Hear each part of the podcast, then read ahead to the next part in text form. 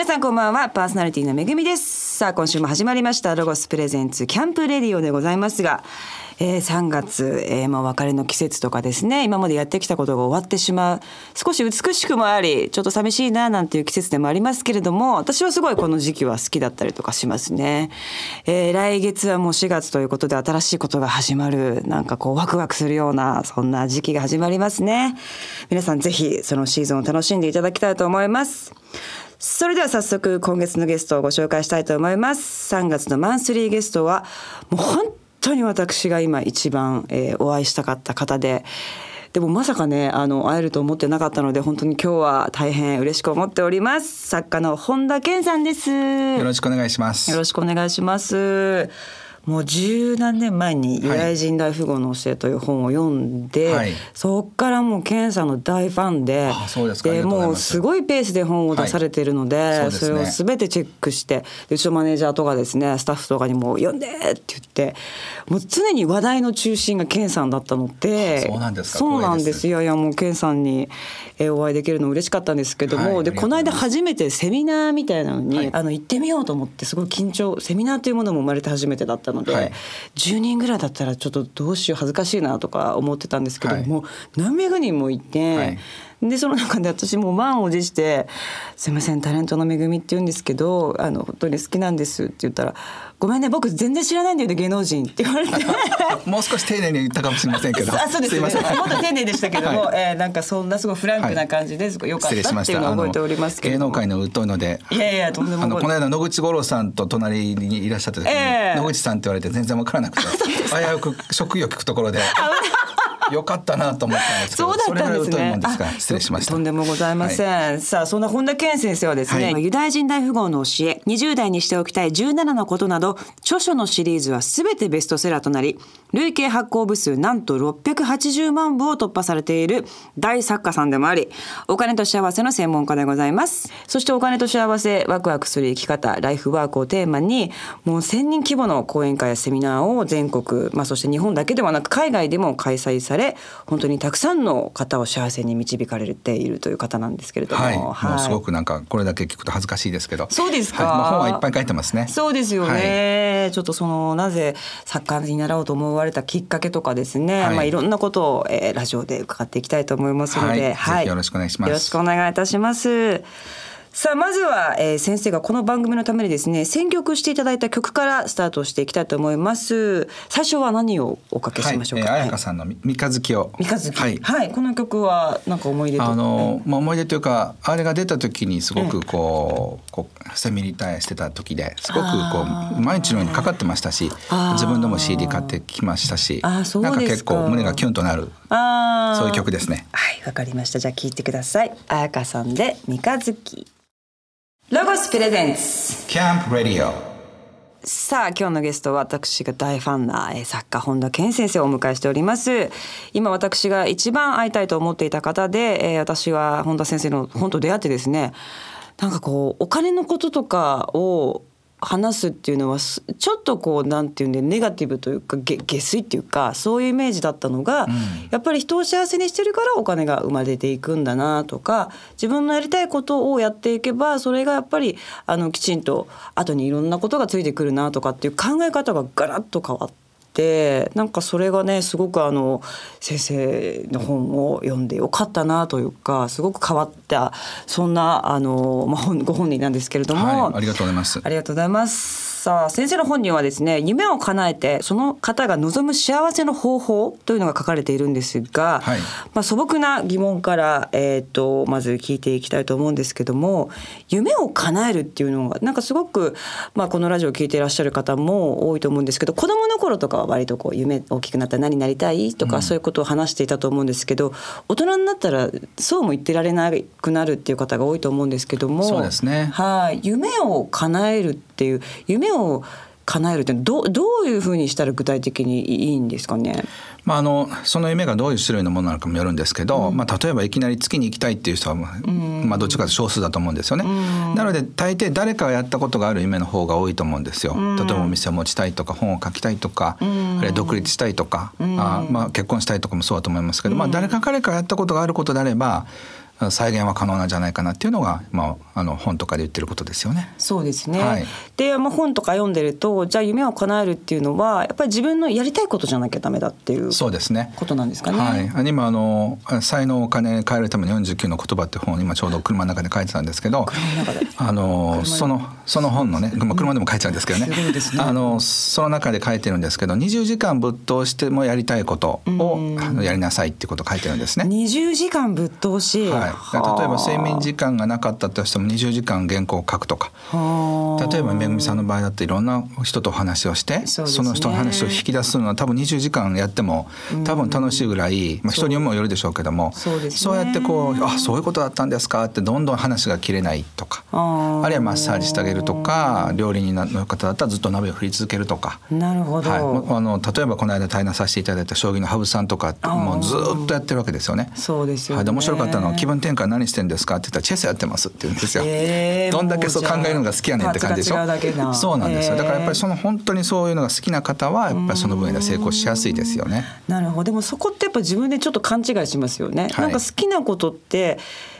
きだけど20時間できるかどうかわからないけれどもなんか好きなことってあるじゃないですか、はい、でも気が付いたら20時間ぐらいやってる例えば本を読むってことかもしれないし、何か人と人を引き外せるのかもしれないしもう気が付いたらそれにはまっちゃったっていうぐらいのことをやってるのがライフワークなんですよね。それが一番の幸せっていうことなんですか、まあ、例えば一つの形であるいは友達に冗談でもよく勧められることお店出したらって言われたりなんか吉本行った方がいいよと、まあ、関西なんかよく言われるんですけども例えばそういうような感じのことを言われるってことはそのいきなりそのプロの料理になったりとかってことじゃないかもしれませんけどそこに才能があるって周りが認めてくれてるってことですよね。そうですね、はい、なのでそういう周りが認めてくれてるようなことっていうのは将来やるといいことにあのつながっていくと思います。なるほど。じゃあそれがまあ自分の中で皆さんあのあると思うんですよね。よくよく考えていくと。でそれをじゃあ夢を叶えるためにって言ったとしてもやっぱ今やっていることっていうのがあるわけじゃないですか。はいそうですね。仕事とか、はい。まあじゃあ家族もいるからそれは、うん、好きなことっていうのはやっぱできないなと思っている方が大半だと思うんですけど、はい。それでもやっぱやるべきだと思いますか、まあやるべきかどうかというよりは、そのまあ、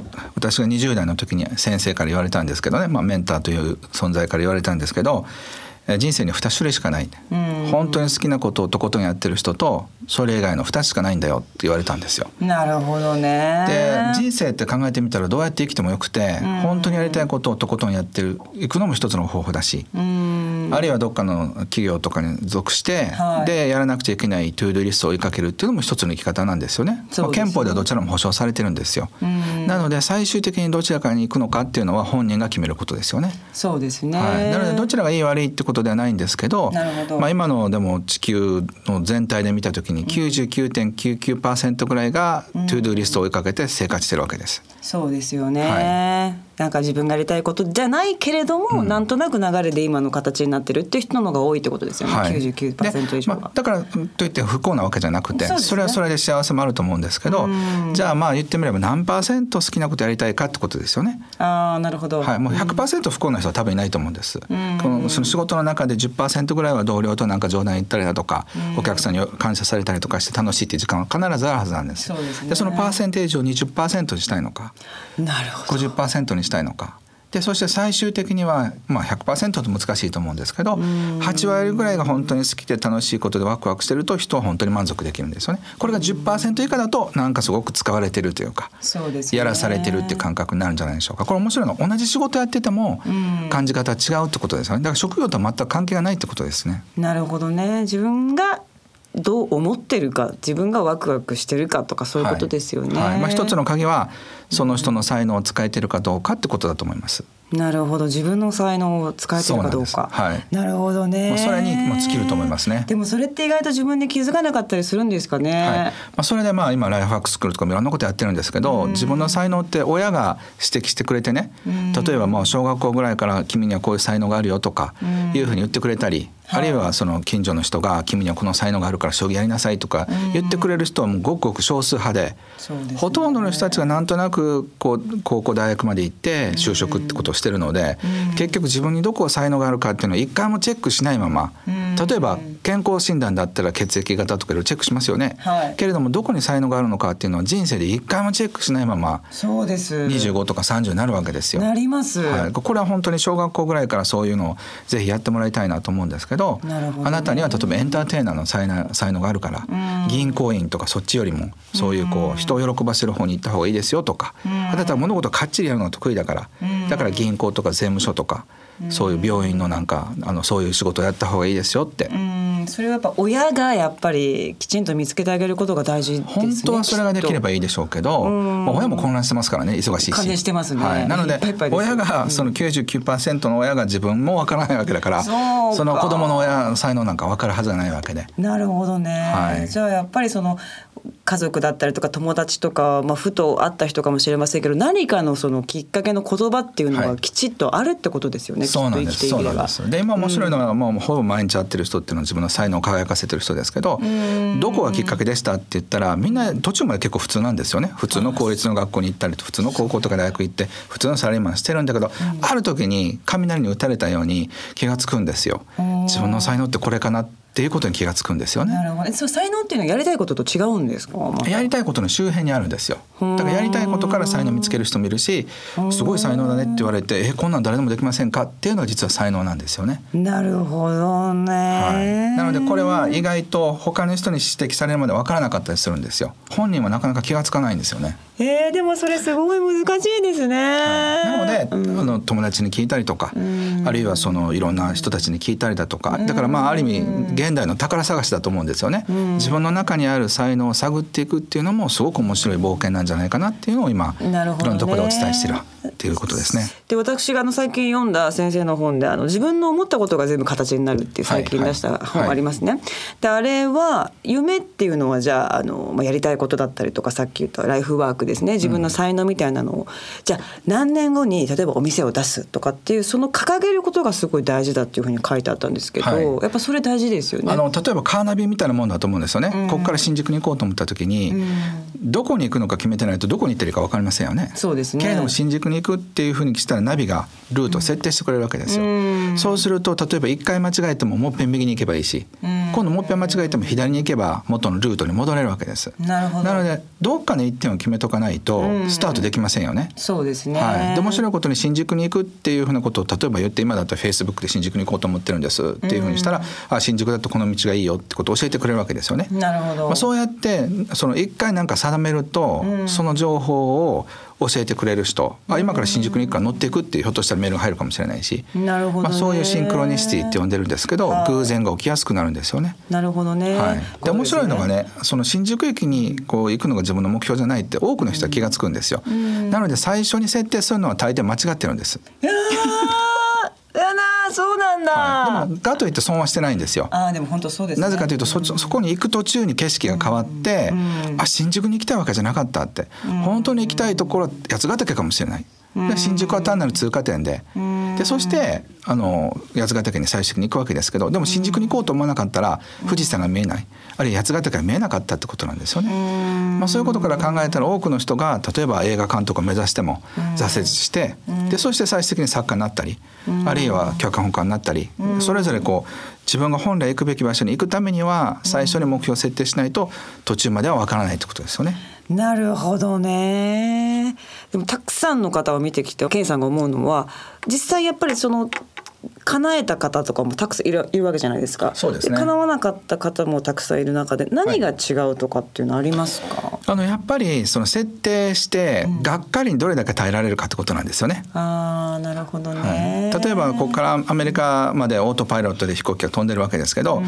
その1分に1回ぐらい修正するそうなんですよね角度を。なぜかというと風に流されたり燃料がちょっと足りなかったり風が強すぎたりして必ずそのこうちょっとずつちょっとずつ角度を変えて飛ぶそうなんですよ。はい、1回も変えなかったら気が付いたらニューヨークに行くはずがドバイに行っちゃったっていうことだってあるわけですよね。はい、なので途中何回も何回も修正する、うん、まあ、ある意味失敗してるわけですよね。うん、で例えばこういったことやろうと思って失敗する。お客さんにプレゼン行って失敗する。でそのがっかりを何千回も体験しないと本当に成功できないっていうことを知ってたらこれも途中で楽しめるかもしれませんけどほとんどの人たちはもう5回ぐらいもうがっかりしたら、まあ、特に男女関係とかそうですよね。もう5回彼氏彼女に断られたら もうなんかデートなんかもういいわみたいな気持ちになっちゃうってことなんですよ。なるほど、ね。はい、でも6回目に本当にソウルメイトに出会えるかもしれないんですけどね。なるほどね。そのがっかりをじゃあ耐える力っていうのも必要ってことですね。そうなんです。なのでまあ例えば何が必要なのかってことが分かってたら、うん、あのまあ多分いいと思うんですけどやっぱりその、もうもうデートに誘って断り続けけられたら心が折れそうになるじゃないですか。普通の人間ならなります。そうなんです、はい、でもそうかって5回目があったこと6回目もいけるかもしれないって。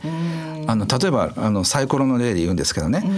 6を出そうと思ってずっと出なかったとして、はい、もう100回やりました。出ませんでした、はい。うん、もうダメですって諦めるけど、うん、次に6が出る可能性は6分の1なんですよ。そんなにあるんだでも。だって毎回毎回そうですから。だから毎回チャンスはフレッシュなんだけど、100回失敗したらもうなんか一生無理な感じがしちゃうんですよね。そうですね、はい、こっちの経験は100あるわけですからね。そうなんです。でも絶えず人生のチャンスっていうのは後編できてるんですよ。で面白いのはほとんどの人たちが起業にしても恋愛にしても途中で止め止まっちゃうので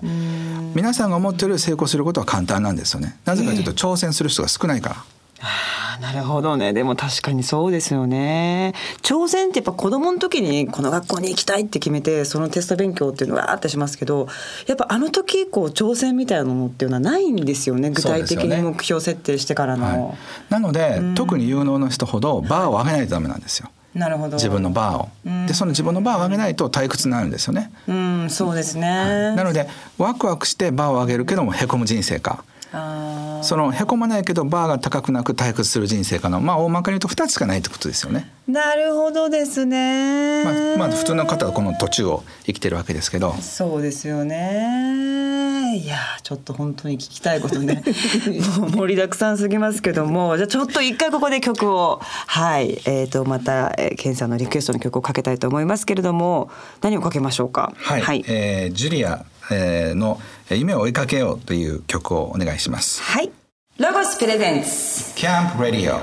この番組でですねアウトドア用品のロゴスが、えーと、スポンサーの番組なんですけれどもケンさんもあれですね、はい、あのご自宅でロゴスの、はい、テントとかお持ちだという話なんですけども、そうですねあのこちらもそうなんですけど、八ヶ岳に研修センターがありまして、えーあのそこであの夏とかずっと研修して、はい、月の半分ぐらいは行ってるんですけど。あそうなんですね、はい、もうバーベキューセットはもうずっとそこにもう常備して。あそうですか、はい、もうほとんど毎日昼間はバーベキューというか、いっぱい野菜を切って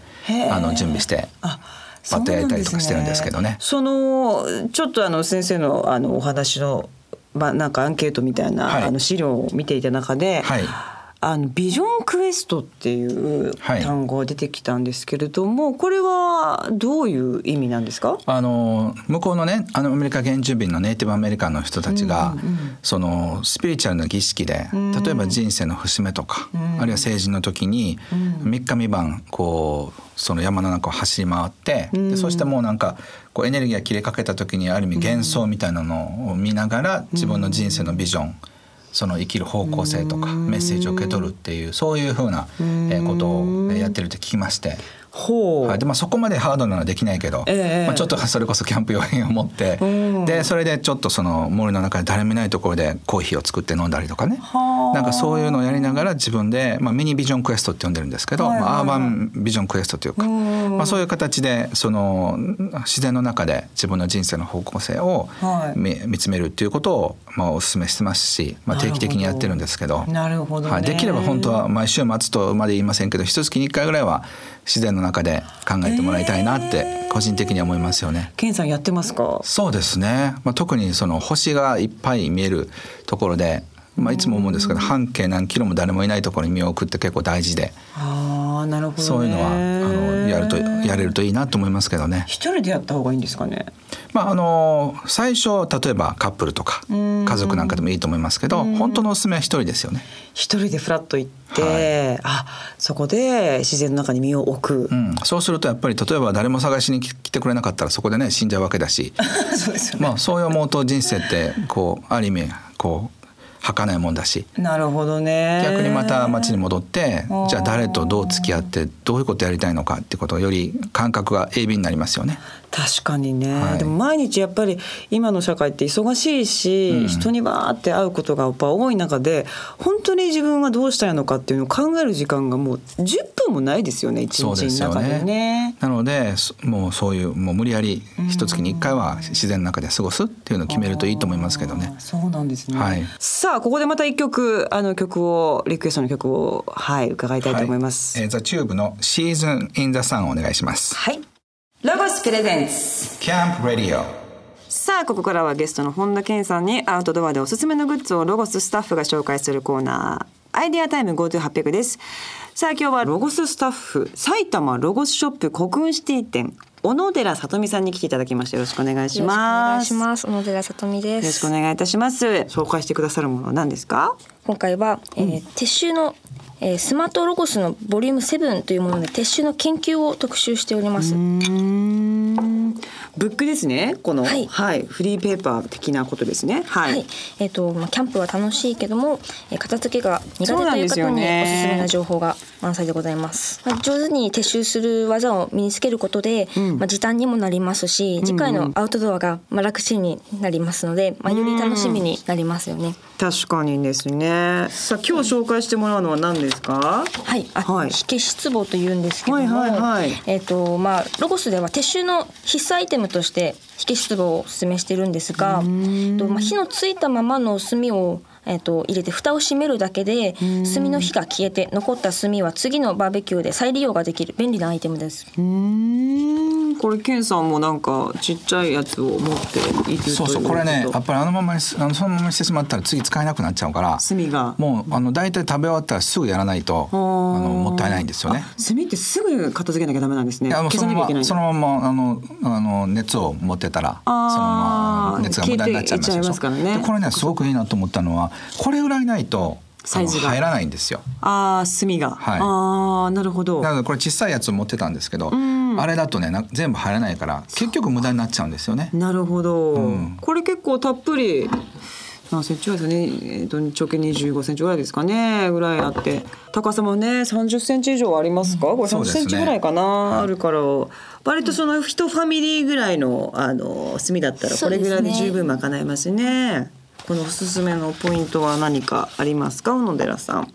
と気密性が高いネジ式の蓋なので、冷めていれば持ち運びも安心でお車に積むこともできますね。うん。あそっか。そのまま持って帰ってても大丈夫ってことなんですね、このままね、まあなるほど。炭を入れて冷めるまで放置する必要はあるんですけども最初に炭を入れてしまって他のものを片付けていれば時短にもなりますし水を使わないであの周りが汚れることもないんです。なるほどですね。この持ち運びのところも取っ手があるから、はい、そうなんですよ。もし時間がなくてもこのままスッと持っていけたりとかもすねするっていうことですよね。これあの次使う時に便利そうですね。考えたらこれを持ってきてね、そうですそのままそのまま出せばいいわけだから。そうですよね。うん一回どっかに出すってこと必要ないですもんね。これはちょっとぜひとても便利なので皆さんチェックしていただきたいんですけどもこのコーナーの頭でもお話しいただいたスマートロゴスというブックにあるアイテムの撤収の技として載ってますので、ぜひ皆様チェックしていただきたいと思います。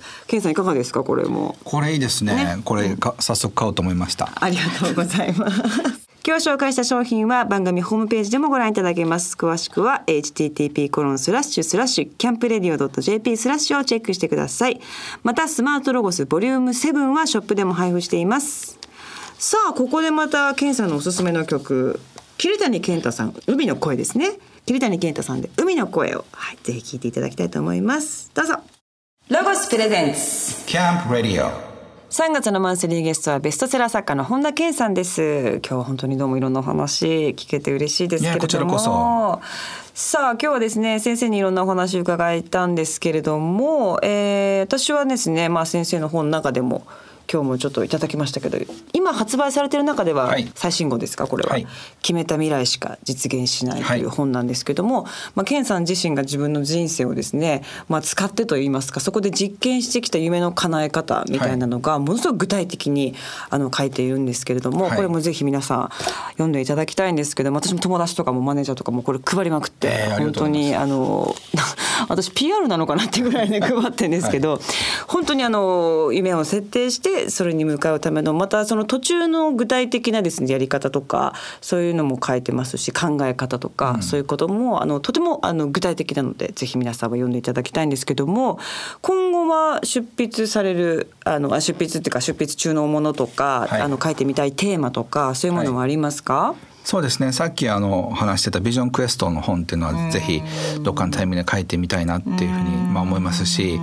あのまあ全てに共通してるんですけど、まあ、普通の生活からどうやって自分らしく生きていくかっていうためにそのいろんな仕掛けが必要だと思うんですよね。でちょっとしたきっかけで人は変われるので、まあ、そういうきっかけになるような本を今どんどん書いていきたいと思ってます。あれですよね。私一度検査のセミナーに行った時思ったのが男女間のことで悩んでいらっしゃる方も結構多いからその辺のとこもそうね。はい。ぜひ、はい、今も女性の本のシリーズをあのあはいはい。書いてるとこなんですけど、ええ。やっぱり女性にとってすごく生きにくい世の中になってきてるので男性はねなんとか昭和のノリでいけるんですよ。そうですね。でも女性はそういうわけにいかないのでその科目が多いんですよね。そうですね、はい。確かにね、はい。ちょっと女性目線のそういう本とかですね、まあ、恋愛のこととかも、はい。ぜひこれからも楽しみにしております。はい。ありがとうございます。でケンさんでもあれですよね。ものすごいこうリリースのペースが早いなと思うんですけど、はいどういうタイミングで本をって書いてらっしゃるんですか？それよく聞かれるんでですけどもずっと書いてるんですよね基本的には。まあ、起きてすぐバーって書いて、あのそういうこともそうですし、ええまあ車の中にも机があって。酔わないんですか？僕ね本当飛行機もそうなんですけど、ええ。乗り物には酔わないので、あのそういう時も書いてますし誰かと待ち合わせに5分あったら書きますし。でもケンさんってそのフィクションっていうことじゃなくてその自分のなライフワークをテーマにしてるから、なんていうかそのどんどんどんどん出てくるっていうことがすごい難しいのかなって思うんですけど。それはねよく言われるんですけど、ええ。例えばこういうお話を聞きますよね。でめぐみさんに上手に引き出してもらってまたいろんな気づきがあったんですけど、ええ。そうあこれはちょっと忘れる前に帰りの車で書かなくちゃなってそうでいうそういう気持ちなんです。よなんかあ忘れ忘れたらもったいないから書いとこうって気がついたら一冊の本になってるっていうそんな感じなんですよ。だからもう書こうとかひねり出そうとかは一回も思ったことないですね。はあそうだったんですね、はね寝てます？睡眠はねあのちゃんととってますね。普通の人よりも。あそうですか、はい。7時間8時間は寝てると思います。そうなんですね、はい。まあ短い時もありますけどね。ああ、はい。でもやっぱ時間の使い方とかっていうのもすごいケンさん上手なんでしょうね。多分人に上手にお願いするのができてるからじゃないでしょうか。僕ができること以外は全部人にややってもらってるので。あそうなんですね、はい。スタッフの方とか、まあまあいろんな人たちにね。はい。あそうなんですね、はい、なので本格以外はあんまり大したことができません。そうですか。いやでもねその人に何かを委ねるっていうのも結構みんなあの不得意な人多いと思うんですよね。ね。やっぱ自分でやんなきゃいけないのかなとか。はいなんかそれであのちょっと失敗しちゃうみたいなことって私もすごい多いんですけど。そうですよね。でもそれはあの本当にライフワークとか才能について考えた時に、自分がこの地球で使える時間を最大限楽しく使うには、本当に自分のやりたいことにフォーカスして、それ以外はやらないって決めないと、ああこれなかなかる勇気がいるんですけどね。なるほどいやめちゃめちゃ勇気いります。やっぱ人の目があるから。そうなんですお母さんだし一応やっとこやっとかなきゃみたいな、はいやってる感出したくなるっていうか。そうなんですよ。あの僕のメンターの一人ででもあるんですけど、ええジョン・ディマティーニ博士って世界中講演してるんですけどねへえ。彼が言ってたのは僕は、えーもう研究と執筆と講演と旅行以外のことは全てやらないって決めたって。へえすごい勇気ですね。そうなんまあでもそれぐらいこう決めないと本当にやりたいことをやらないまま確かに。なんか気がついたらああっていう人生になっちゃうんじゃないかと思いますね。なのでとっても大事なこと自分以外でもできることはやらないって決めないと。それでもやっぱりやらなくちゃいけないことってありますからね。ありますよね、はでも本当に自分がやりたいこと以外に追われている中で本当にやりたいことができないっていう人が多いので、うん。一回本当やりたいことを書き出してこれはやれないっていうのそれも書き出すのも大事かもしれませんね。そうですね。で意外とそういうの全部手放したりもできますからね。意外とやんなくていいとかね。す。意外とこの人会わなくてよかったわとか、はい。そういうのもありますしね、はい。うん。なるほどね。ちょっともう聞きたいこといっぱいありますけれども、お時間になってしまいました。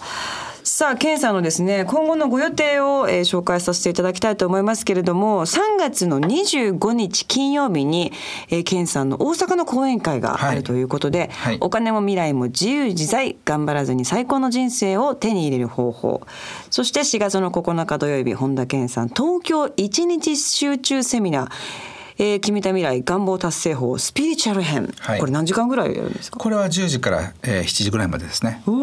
一日たっぷり。あんまり普段スピリチュアルなこと話さないんですけど、ええ。まあ、すごいリクエストが多いもんですから、はい。まあ、一回ちょっと不思議な側面についても語ってみようかなと。なるほど、はい。たっぷりこれケンさんのスピリチュアル感について浸れる日ですね。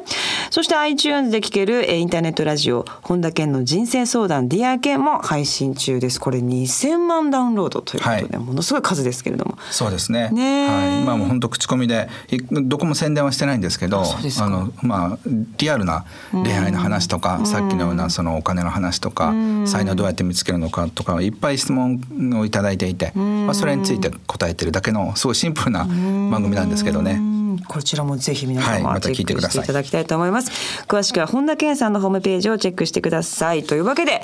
今週はそろそろ終わりの時間がやってまいりました。来週はもっとですね具体的な夢の叶え方とかねもうちょっとあの深いそして健さん自身にも、えーフォーカスを当ててお話をしていきたいと思います。よろしくお願いします、はい、ありがとうございました。さあというわけで今日はこの辺で皆さんありがとうございました。さよなら